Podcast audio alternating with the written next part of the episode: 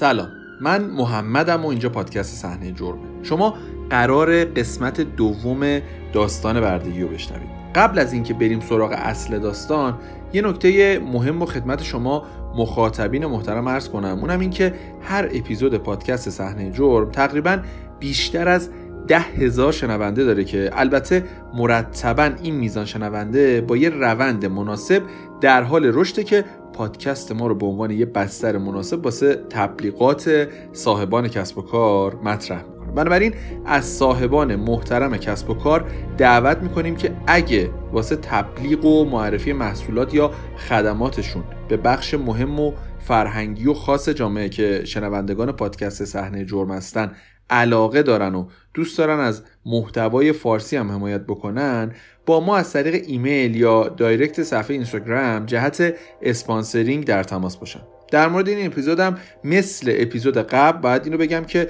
به هیچ عنوان بدون هنسفیری اقدام به شنیدنش نکنید. چون درجه خشونت و مسائل جنسیش تحت هیچ شرایطی مناسب توی جمع شنیدن یا در حضور بچه ها شنیدن نیست. خیلی خوب دیگه. بریم ببینیم قسمت دوم داستان بردگی قراره برامون چیا داشته باشه.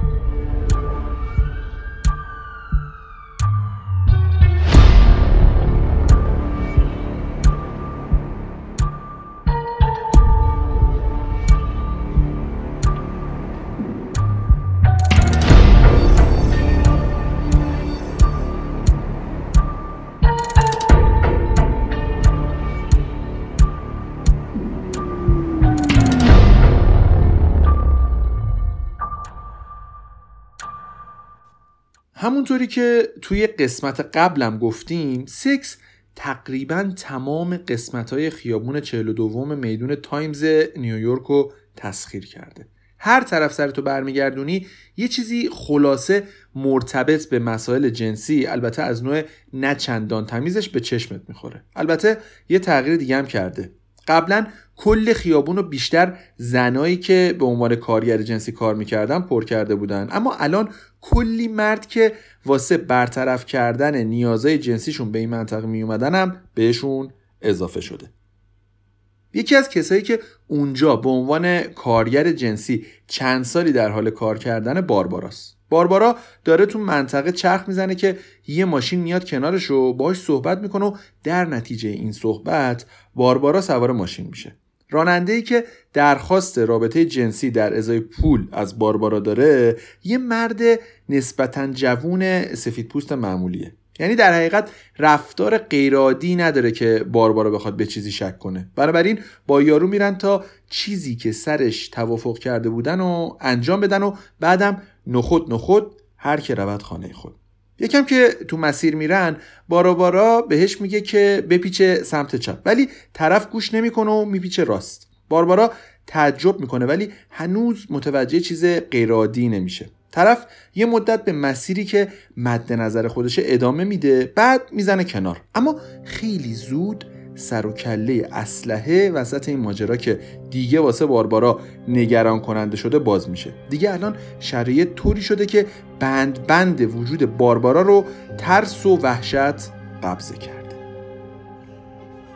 وقتی توی ماشین با کسی هستی که واسه یه ساعت داشتنت بهت پول داده و هیچ حسی بینتون وجود نداره و البته از همه مهمتر پای یه سلاح گرم به ماجرا باز شده تقریبا میشه پیش بینی کرد که ماجرا اصلا قرار نیست خوب پیش بره. تو این شرایط یا میمیری یا باید خیلی خوششانس باشه که زنده از یه همچین موقعیتی بیرون بیای.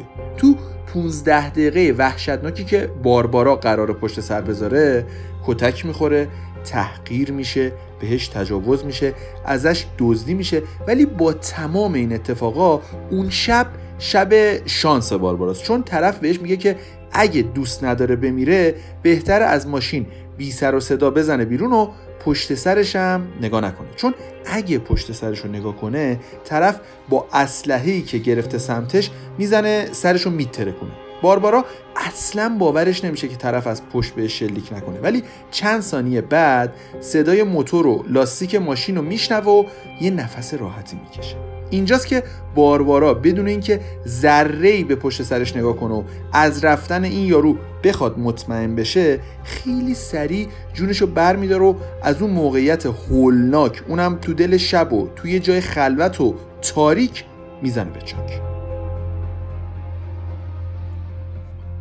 پلیس که می‌دونیم دیگه یه سرنخهای گیرش اومده ولی هنوز به نتیجه به درد بخوری نرسیده و داره سخت تلاش می‌کنه تا قاتل رو پیدا کنه.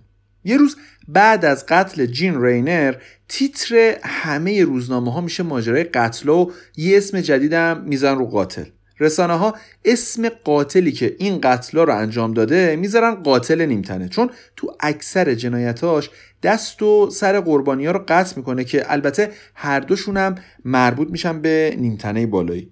فشار رو پلیس زیاد بود. حالا با این نامگذاری خوفناک رسانه ها واسه قاتل فشار روی پلیس بیشتر هم میشه. از طرف دیگه این قتلا داره تو دوره طلایی قاتلای زنجیره اتفاق میفته یعنی بین دهه 70 تا سال 2000 میلادی. قاتلایی مثل ریچارد رامیرز، چارلز منسون، جان وین گیسی، تد باندی یا حتی جفری دامر که شدیدن مشهورن و تو این بازه تاریخی جنایتاشون رو مرتکب شدن. پس پلیس کار سختی داره و این دوره دوره که 80 درصد قاتلای سریالی تاریخ امریکا توش فعالن. عملا این قتلا زمانی داره رخ میده که مردم دیگه با واژه قاتل سریالی آشنا شدن و به همین دلیل هم است که مثل بقیه قاتلای سریالی رسانه ها واسه این قاتل هم اسم و مشخصات تعیین کردن. جنایت های الان تقریبا دو سال بعد از جنایت های قاتل زنجیره معروف یعنی دیوید برکویتس داشت اتفاق می افتاد که قشنگ پرکاری پلیس رو در مورد این مدل پرونده ها تو اون مقطع زمانی داره نشون میده. با این تفاصیل این ایده رسانه ها که کمتر از دو سال یه قاتل زنجیره دیگه تو نیویورک سر کلش پیدا شده هم مردم و هم مسئولین شهری و تو نیویورک به شک شدیدی فرو برده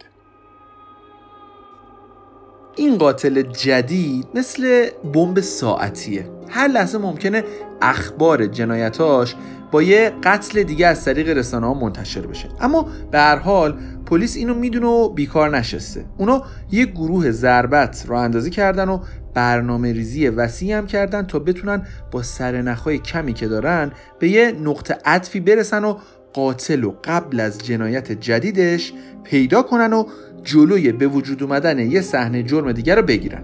گزارش رسانه ها باعث میشه که دیگه دپارتمان جنایی پلیس نیویورک بپذیره که با یه قاتل روانی خودشیفته مواجهه که خودشو از پلیس باهوشتر می‌دونه و قربانی ها رو هم تا الان از کارگرای جنسی انتخاب کرده.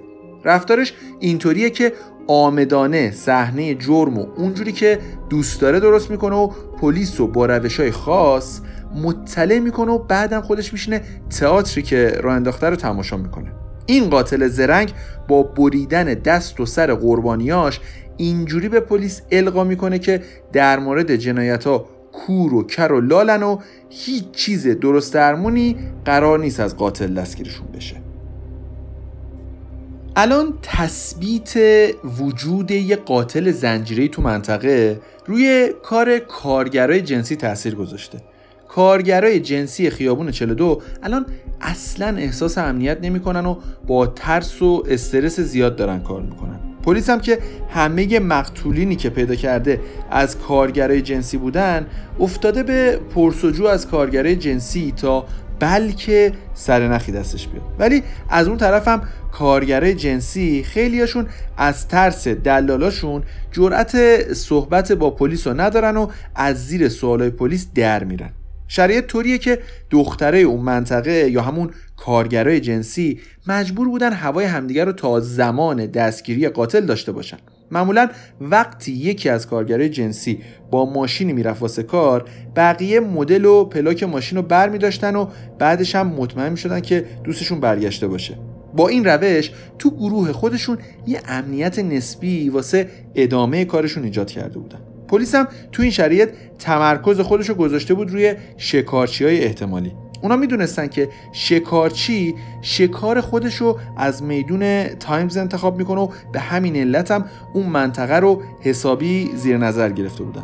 سبک کارشون این مدلی بود که با توجه به اینکه هیچ اطلاعاتی از قاتل احتمالی نداشتن پس یه سری ویژگی واسه قاتل مشخص کرده بودن و اسم قاتل احتمالی هم گذاشته بودن شکارچی. ویژگی شکارچیام از نظر پلیس اینا بود. مردای زورگو، سلطجو، خشن، کسایی که بعد از کار پول نمی‌دادن یا حتی بعدا دوباره میومدن سراغ کارگرای جنسی که قبلا باشون رابطه داشتن و خلاصه یه سری فیلتر مشخص کرده بودن که بشه باهاش حداقل به چند تا اسم رسید. البته اونجا از این مدل مردای ناجور زیاد بود ولی باید میفهمیدن کدوم یکی از این مردای ناجور قاتل هم می‌تونه باشه. پس باید فرایند فیلترینگشون از صافی کارگرای جنسی همون منطقه رد می‌شد. بنابراین مصاحبه با کارگرای جنسی واسه رسیدن به سرینخ دوباره شدت می‌گیره.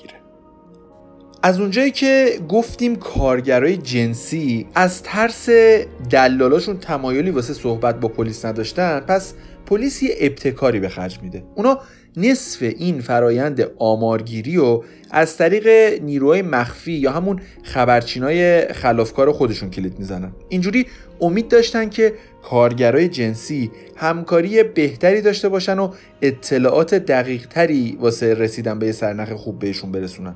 پلیس تو این مورد اما خوششانس نیست. چون کسایی که با باربارا صحبت می‌کنن از اون 50 درصد دومن و کارگاه پلیسن. روی همین حسابم باربارا که با فردی با مشخصات ظاهری که کاراگاه می‌گفتن مواجه شده بود و حتی تصویر نقاشی شده از چهره احتمالی قاتلم بهش نشون دادن و اونم اون چهره رو قبلا دیده بود و از اون مهمتر صاحب چهرم همون بابایی بود که بهش تجاوز کرده بود و روش اسلحه کشیده بود ولی باز از ترس دلالش موسا چیزی به پلیسا در مورد اون شب و اون یارویی که نه تنها بهش پول نداده بود بلکه ازش دزدی هم کرده بود و به مرگم تهدیدش کرده بود و با الگوی پلیس همخونی داشت نمیگه. تا بهترین شانس واسه رسیدن به یه مدرک عالی واسه پلیس به همین راحتی از دست بره.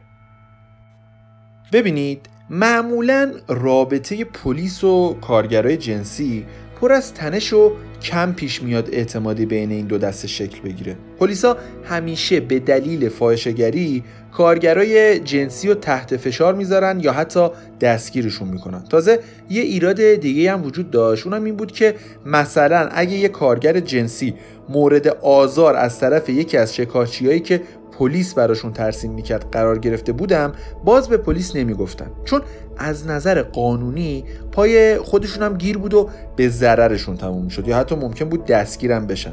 دستگیری که می‌تونست باعث از دست رفتن اعتبار شغل، هزانت فرزندا یا حتی زندگی اونا بشه. خب پس وقتی شما کار کارگرای جنسی و جرم انگاری می‌کنی عملا داری راه و واسه کسایی که می‌خوان از کارگرای جنسی سوء استفاده کنن باز می‌کنی. توی همچین شرایطی نمیشه انتظار داشت که جرم و جنایت اتفاق نیفته یا اگه اتفاق افتاد کسی که بهش ظلمی شده بیاد این ظلم رو به اطلاع مجریای قانونی برسونه که خود شاکی و مجرم در نظر می‌گیرن.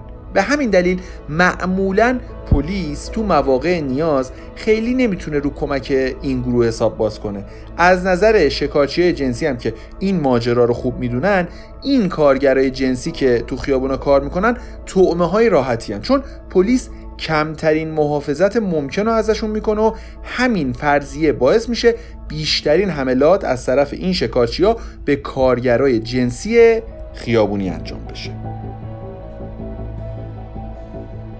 از اونجایی که روسپیگری یه تجارت پردرآمد واسه کسایی که درگیرشن بنابراین جلوگیری از وقوعش با توجه به طبیعتش کار ساده ای نیست. کسایی که در حال انجامشن معمولا یه پول زیاد و خیلی سریع و آسون به جیب می‌زنن.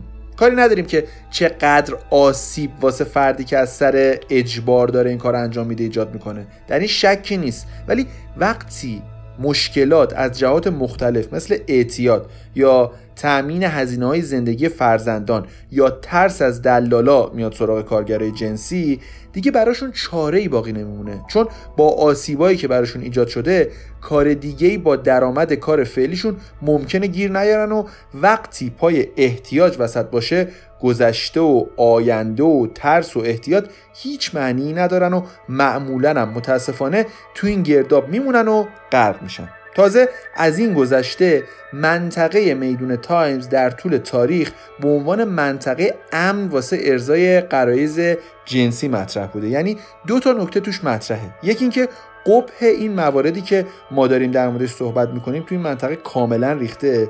دوم اینکه از بانیان این دم و دستگاه عریض و طویل جنسی در طول دوره های مختلف حسابی حمایت می‌شد و فقط الان که پای این قاتل روانی باز شده نظمش به هم ریخته.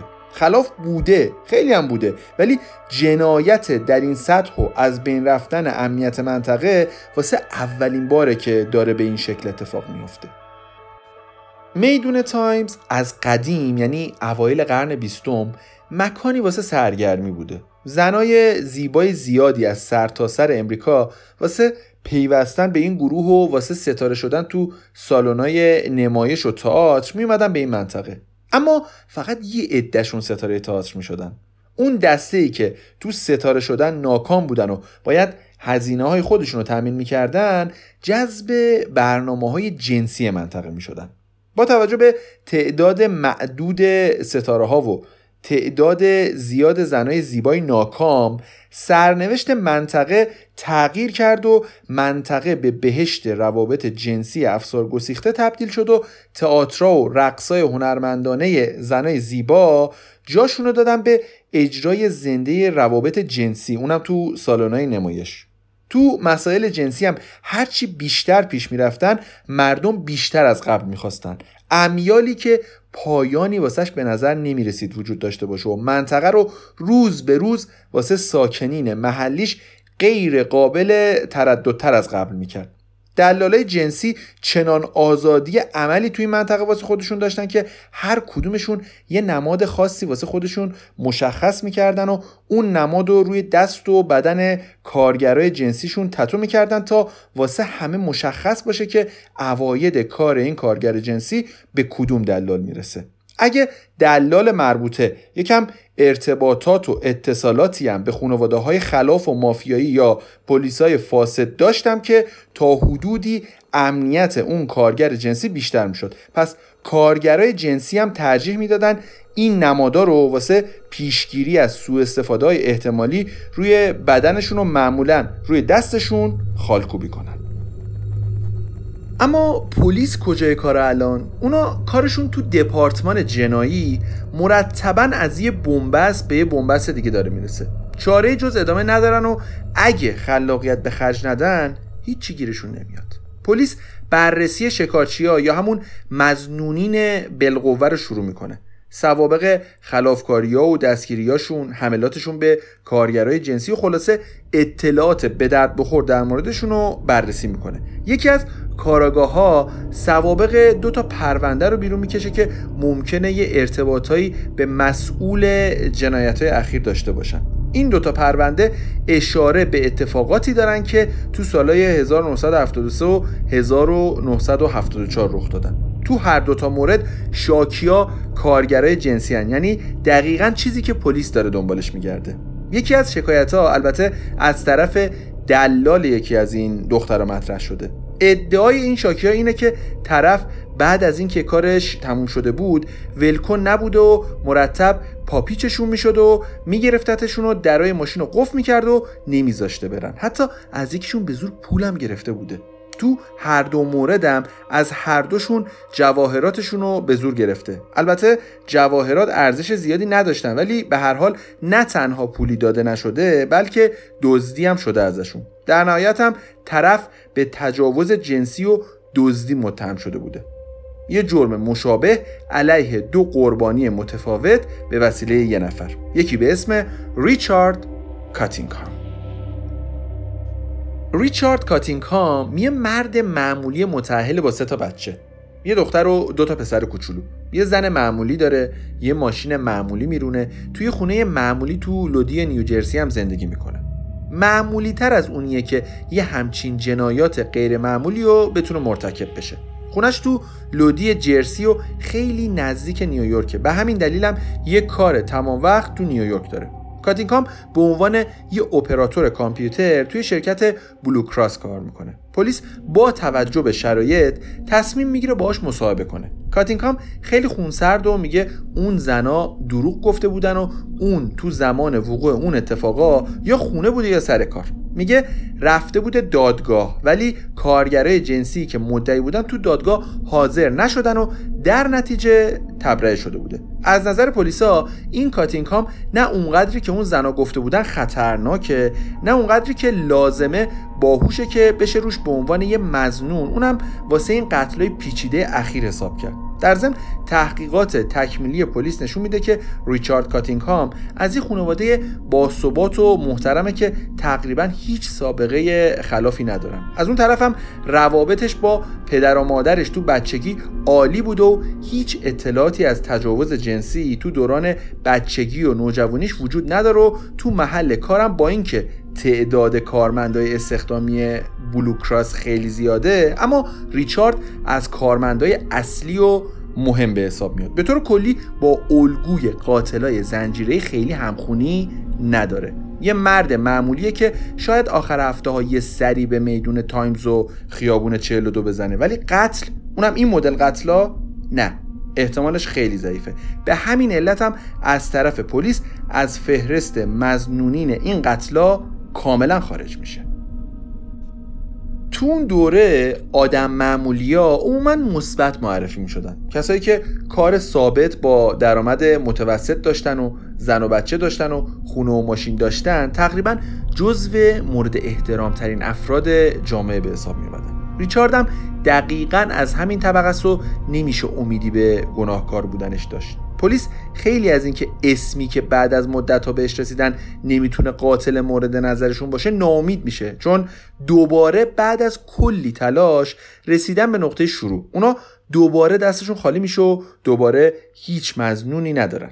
وقتی در مورد قاتلای زنجیری صحبت می‌کنیم نباید فراموش کنیم که در مورد کسایی صحبت می‌کنیم که معمولا در حال حرکتن. از این محله به یه محله دیگه از یه شهر به یه شهر دیگه یا حتی به یه ایالت دیگه. علت این جابجایی ها که خیلی از قاتلای زنجیره انجام می‌دادن هم تلاش واسه گیر نیافتادن بود. چون وقتی از مرز شهرها یا ایالت ها میگذشتن انگار کیلومترشون صفر می‌شد و پیوند دادن جنایتاشون به هم تقریبا احتمالش به صفر می‌رسید. حالا اگه این عبور از مرز از ایالت به یه ایالت دیگه بود که انگار کلا رفته باشی یه سیاره دیگه. چون اون زمان ارتباط خاصی بین ایالت ها تو این موارد برقرار نبود و می‌شد با جابجایی از زیر کارات تو ایالت قبلی تا حدود زیادی در بری 5 می 1980 تو نیوجرسی جایی که تقریبا نیم ساعت با نیویورک فاصله داشت توی هتل به اسم کوالیتی نظافتچی هتل در حالی که داره جارو برقی می‌کشه لوله جاروش به یه چیز سفتی زیر تخت برخورد می‌کنه. چک که می‌کنه با یه صحنه ترسناک مواجه میشه. اون نظافتچی جنازه یه زن و اونم تو شرایطی که با دستبند دستشو بستن برهنه زیر تخت پیدا می‌کنه. پلیس سریعا مطلع میشه. جوخه قتل شهرستان برگن تو نیوجرسی این جنایت رو قرار بررسی کنه. گروهی که هیچ اطلاعاتی از جنایت های نیویورک ندارن و نمی‌تونن این جنایت رو با الگوی جنایت های نیویورک تطبیق بدن. وضعیت جنازه چطوره؟ آثار چسب دور دهن قربانی پیدا میشه. ولی مشخص خفگی با دست و از طریق حلقه کردن دور گردن عامل اصلی این جنایت بوده. جای خراش با تیغ و البته بریدگی دور سینه هاش با چاقو از بخشای آشنای دیگه این جنایته. سن قربانی تقریبا 19 سال و پلیس انگشتنگاری رو انجام میده. مشخص میشه قربانی تو میامی به جرم تنفروشی دستگیر شده. پس یه تشابه دیگه با قتلای اخیر به چشم می‌خوره و اونم اینه که مقتول کارگر جنسی بوده. البته این نقاط مشترک رو ما می‌دونیم نه پلیس شهرستان برگن. پلیس شهرستان برگن بعد از استعلام از میامی متوجه میشه که قربانی واسه چند روز رفته بوده نیویورک. اما بررسی های بیشتر نشون میده که بعدا همراه یه مرد از نیویورک به سمت نیوجرسی رفت و الان هم که جنازش زیر تخت هتل کوالیتی پیدا شده. بررسی صحنه جرم هتل کوالیتی نشون میده که قاتل به صورت ناخواسته یه مدرک خیلی مهم از خودش به جا گذاشته. روی دستبندی که به دست مقتول بسته شده یه اثر انگشت که مربوط به مقتول نیست پیدا میشه. با تکنولوژی اون زمان این اثر انگشت هیچ مطابقتی با اثر انگشت دیگه ای نداره چون اطلاعات اثر انگشت قاتل تو نیوجرسی ثبت نشده. این ماجرا پلیس رو به این سمت می‌بره که قاتل خواسته آمدانه سر به سرشون بذاره و لذت ببره. تیم جنایی شهرستان برگن هم که شدیدن مشغوله به تحقیقات خودشون ادامه میدن تا جایی که یکی از کاراگاهاشون یه سابقه مربوط به یه جنایت براش یادآوری میشه. یه جنایت که دو سال پیش اتفاق افتاده بود و مدل صحنه جرمش شدیدن شبیه صحنه جرمی بود که اونا تو هتل کوالیتی و تو این قتل جدید باش مواجه شده بودن. قربانی یه زنی به اسم ماریان کار بود و نکته گمراه کنندش اینجا بود که ماریان کارگر جنسی نبود و پرستار بود. ماریان تو شبی که به قتل رسید با مادر همسرش قرار شام داشت که البته هیچ وقت به اون قرارش نرسید. شاهدای عینی هم گفته بودن که ماریانو توی پارکینگ تاریک در حال مشاجره با یه مرد دیده بودن. روز بعدم که جسد ماریان کار تو پارکینگ هتل کوالیتی پیدا شده بود. اما نکته مهمش اینجا بود که ماریانم مثل قربانی که زیر تخت پیدا شده بود با دستی که دور گردنش حلقه شده بود خفه شده بود و آثار چسب دور دهنش پیدا شده بود و از اون مهمتر دستاش با دستبند بسته شده بودن. چیزی که به نظر می رسید باید به عنوان امضای قاتل نیوجرسی به وسیله پلیس در نظر گرفته بشه. یه چیزی که در مورد بیشتر قاتلای زنجیری وجود داره اینه که معمولا اولین قتلاشون رو تو مکانهایی انجام میدن که نزدیک محل کار یا محل زندگیشون باشه. چون با توجه به شناختی که به این مکانا دارن احتمال اشتباهشون پایینتر میاد و اعتماد به نفس بیشتری تو زمان ارتکاب جنایت دارن. از اونجایی که کاراگاه های این پروندم همین اعتقادو دارن بنابراین دنبال کسی هستن که محل زندگیش به محل این دو جنایت که همون هتل کوالیتی نیوجرسیه نزدیک باشه.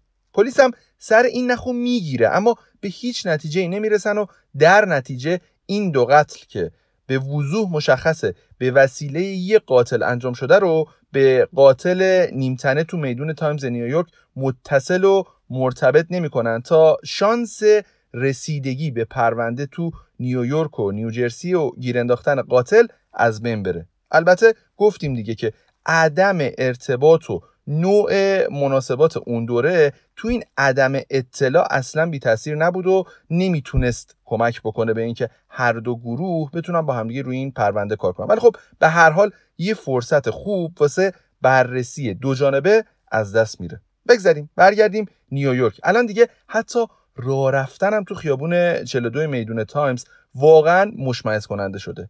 همه جا رو نمادهای جنسی قبضه کردن. هر طرف رو که نگاه کنی یه تابلوی از مسائل جنسی می‌بینی. هر رستورانی که تعطیل میشه بلا فاصله یه تشکیلات جنسی جاشو پر می‌کنه. نمایش های جنسی هر روز شکل عجیبتری می‌گیرن و کلی category جدید پاشون به سالن‌های زیرزمینی باز میشه. ببینید فضای خیابون 42 میدون تایمز نیویورک تا حدودی منو یاد منطقه روپونگی ژاپن تو اپیزود لوسی پادکست چنل بی میندازه. فقط اونجا تو ژاپن همه چی یه نظم و نظام و قانونی داشت ولی اینجا گویا نقطه مقابل و مدل امریکایی اونجاست. نمایش های زنده جنسی و روابط جنسی مبتنی بر بردگی دیگه اوج این افرادگرایی جنسی مردم تو خیابون 42 بود که دیگه باعث شد صدای همه در بیاد و اعتراضات مردم منطقه حتی پای شهردار رو به ماجرا باز کنه.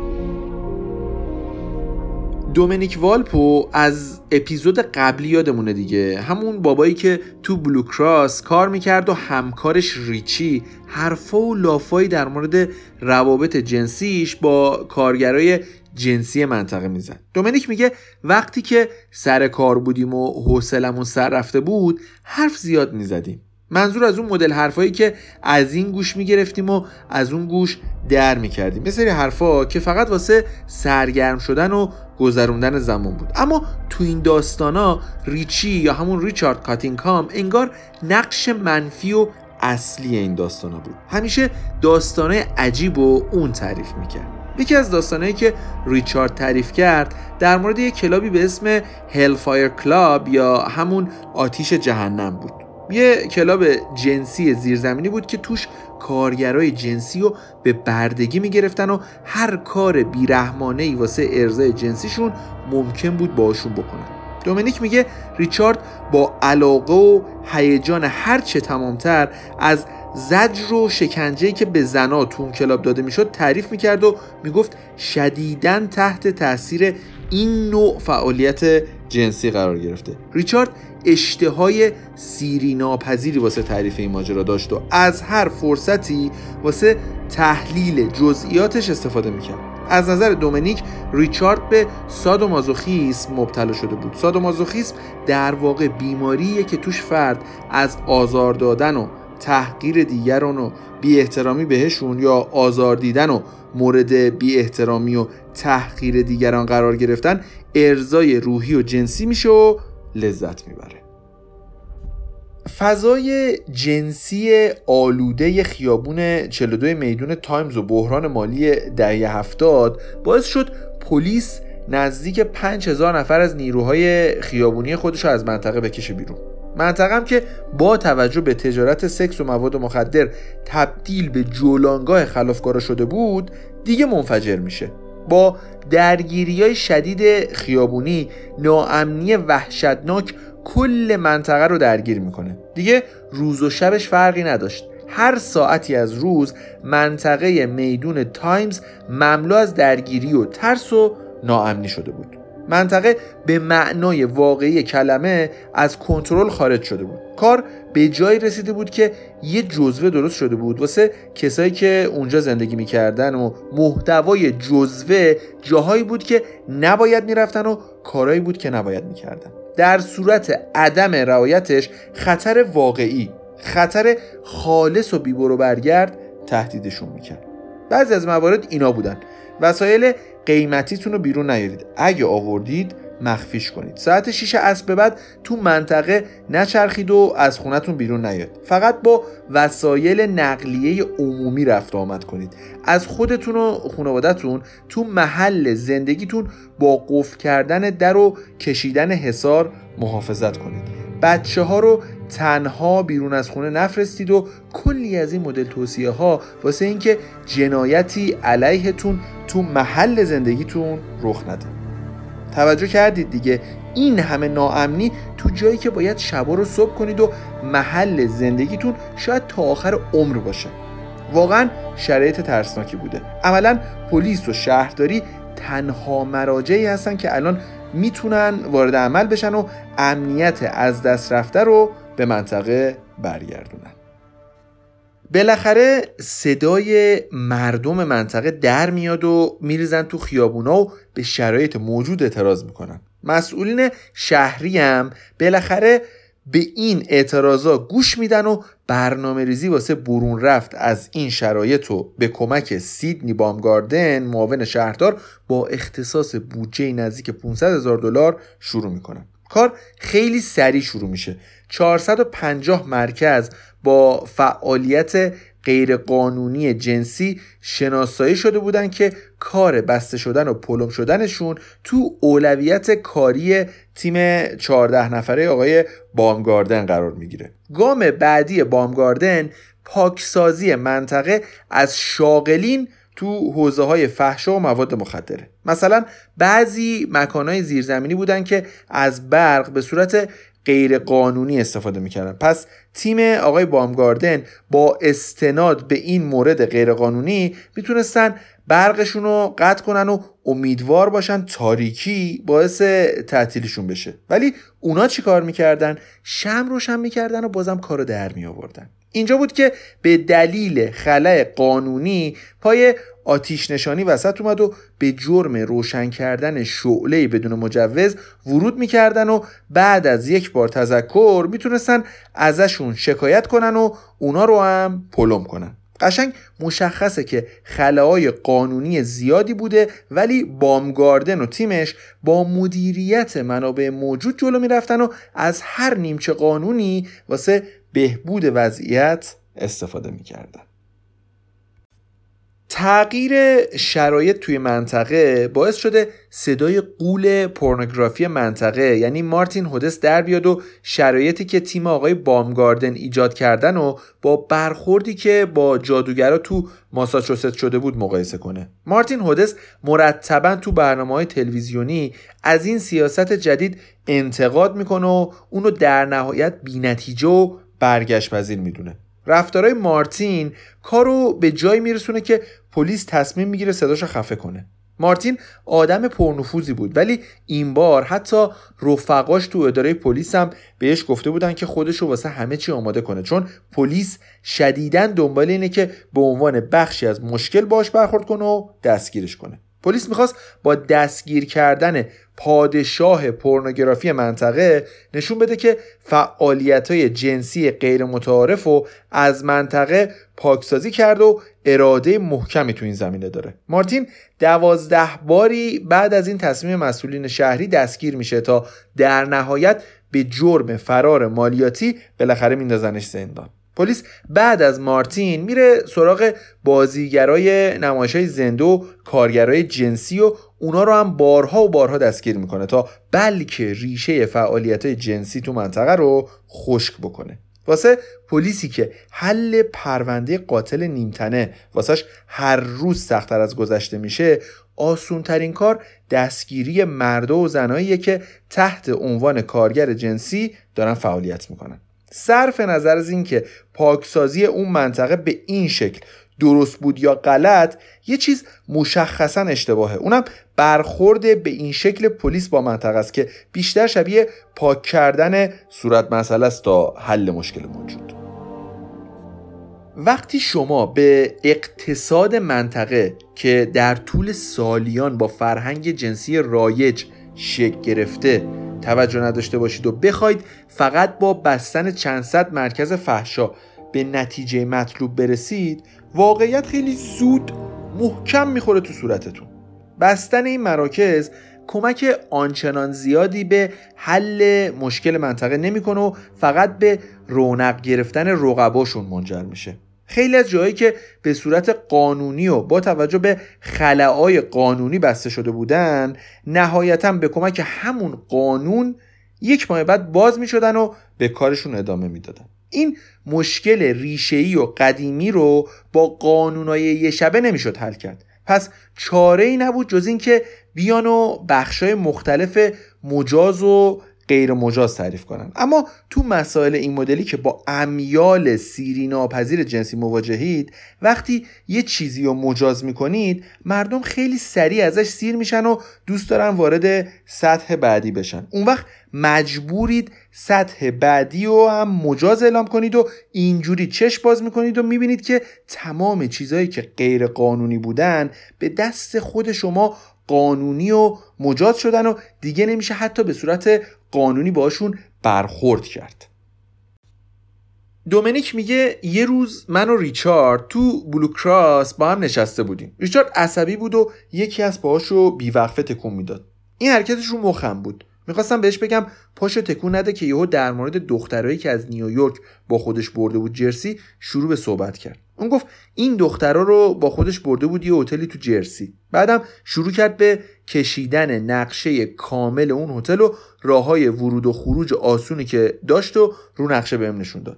ریچارد میگه همیشه قرارای یه شبش رو اونجا میره. میگه اونجا راحت میشه لباسا و پولای اون دخترها رو ازشون گرفت و هیچ پولی هم بابت کاری که باشون می‌کنی نداد. چون اونا تو نیوجرسی قریبن و کسی رو ندارن که ازشون حمایت کنه. دومینیک میگه ریچارد یه جوری این داستان رو با لذت و آب و تاب تعریف می‌کرد که پیش خودت می‌گفتی این دیگه چه مدل آدم مریضی آخه. با توجه به حجم چیزایی که تعریف می‌کرد نمی‌دونم اصلا شبا می‌رفت خونه یا اصلا شبا میخوابید یا نه. اینجوری که ریچارد می‌گفت عملا وقتی واسه در کنار خانواده بودن براش باقی نمیموند. همونطور که تو قسمت های مختلف داستان گفتیم ریچارد کاتینگهام یه سری ولگردی های شبونه داشت. اما ولگردی های شبونه ریچارد بالاخره کار دستش میده. همسر ریچارد کاتینگهام متوجه میشه که خیلی از این شبایی که ریچارد به بهانه شیفت شب خونه نمیاد شیفت نیست و داره تو نیویورک خوش میگذرونه که همینم باعث میشه روابطشون شکراب بشه و در نهایت طلاق بگیرن. از اون طرف هم کاراگاه ها تو حوزه های مختلف یعنی تو نیوجرسی و نیویورک هر کاری می‌کنن نمی‌تونن قاتل مورد نظرشون رو پیدا کنن. دیگه چیزی واسه فهمیدن واسهشون باقی نمونده و کاملا نامیدن تا اینکه تو 22 می 1980 یه اتفاق دیگه میفته 18 روز بعد از قتل والری استریت تو نیوجرسی و 7 روز بعد از قتل جین رینر تو نیویورک یه دختر دیگه تو خطر به قتل رسیدن قرار گرفته. یه دختر 19 ساله به اسم لزلی اودل. لزلی یه دختر فراری بود که خیلی پول نداشت و در نهایت مجبور شده بود با دلالای جنسی رابطه بگیره و از طریق روسپیگری زندگیشو بگذرونه. لزلی از شرایط اصلا راضی نیست که با یه مرد تو منحتن آشنا میشه. طرف بهش میگه که می‌تونه بهش کمک کنه و نجاتش بده. این طرف مرتبا پولای نقدش رو جلوی لزلی این دست اون دست و این جیب اون جیب می‌کنه تا لزلی رو وسوسه کنه. اینجاست که لزلی از این طرف کمک می‌خواد و اونم جواب مثبت میده. اول با هم میرن یه بار و اونجا با لزلی خیلی محترمانه برخورد می‌کنه. طرف اونجا بهش میگه که اسمش تامی و واسه لزلی نوشیدنی می‌گیره و بهش میگه که دوستش داره و بهش پول میده تا بره خونه و خودشو از دست دلالش نجات بده و یه زندگی جدیدی و واسه خودش شروع کنه. این بابایی که خودشو تامی معرفی کرده به لزلی میگه بعد از اینکه نوشیدنیشو خورد میبردش ترمینال نیوجرسی تا با خیال راحت برگرده پیش خانوادش اعتماد لازم بینشون شکل می‌گیره و لزلی سوار ماشین این طرف میشه. تامی طبق قولی که داده لزلی رو می‌بره جرسی ولی قبل از رفتن لزلی ازش درخواست می‌کنه که با هم رابطه جنسی داشته باشن. لزلی هم قبول می‌کنه و طرف میبرتش هتل کوالیتی. وقتی وارد اتاق هتل میشن طرف شروع می‌کنه به تجاوز و شکنجه و البته بستن دست و دهن لزلی. دهنشو با چسب و دستشو با دستبند. وسایلی که کاملا آشناس واسه پلیس نیوجرسی طرف بعد از اینکه کارش تموم میشه دستبند رو باز می‌کنه و اسلحه‌ای که همراهش داره رو سمت لزلی می‌گیره. لزلی آماده مردنه که طرف یهو اسلحه رو می‌ذاره رو میز.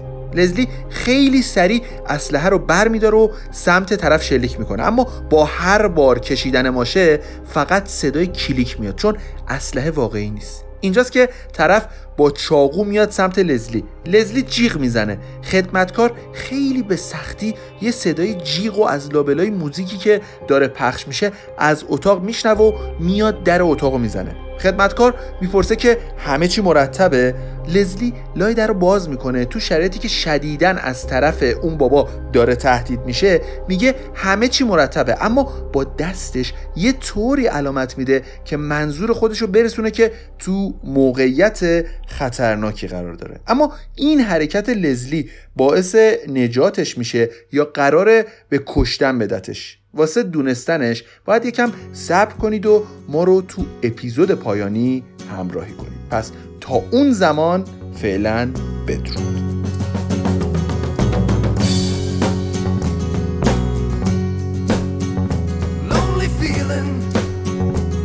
Inside. Find corner where I can hide.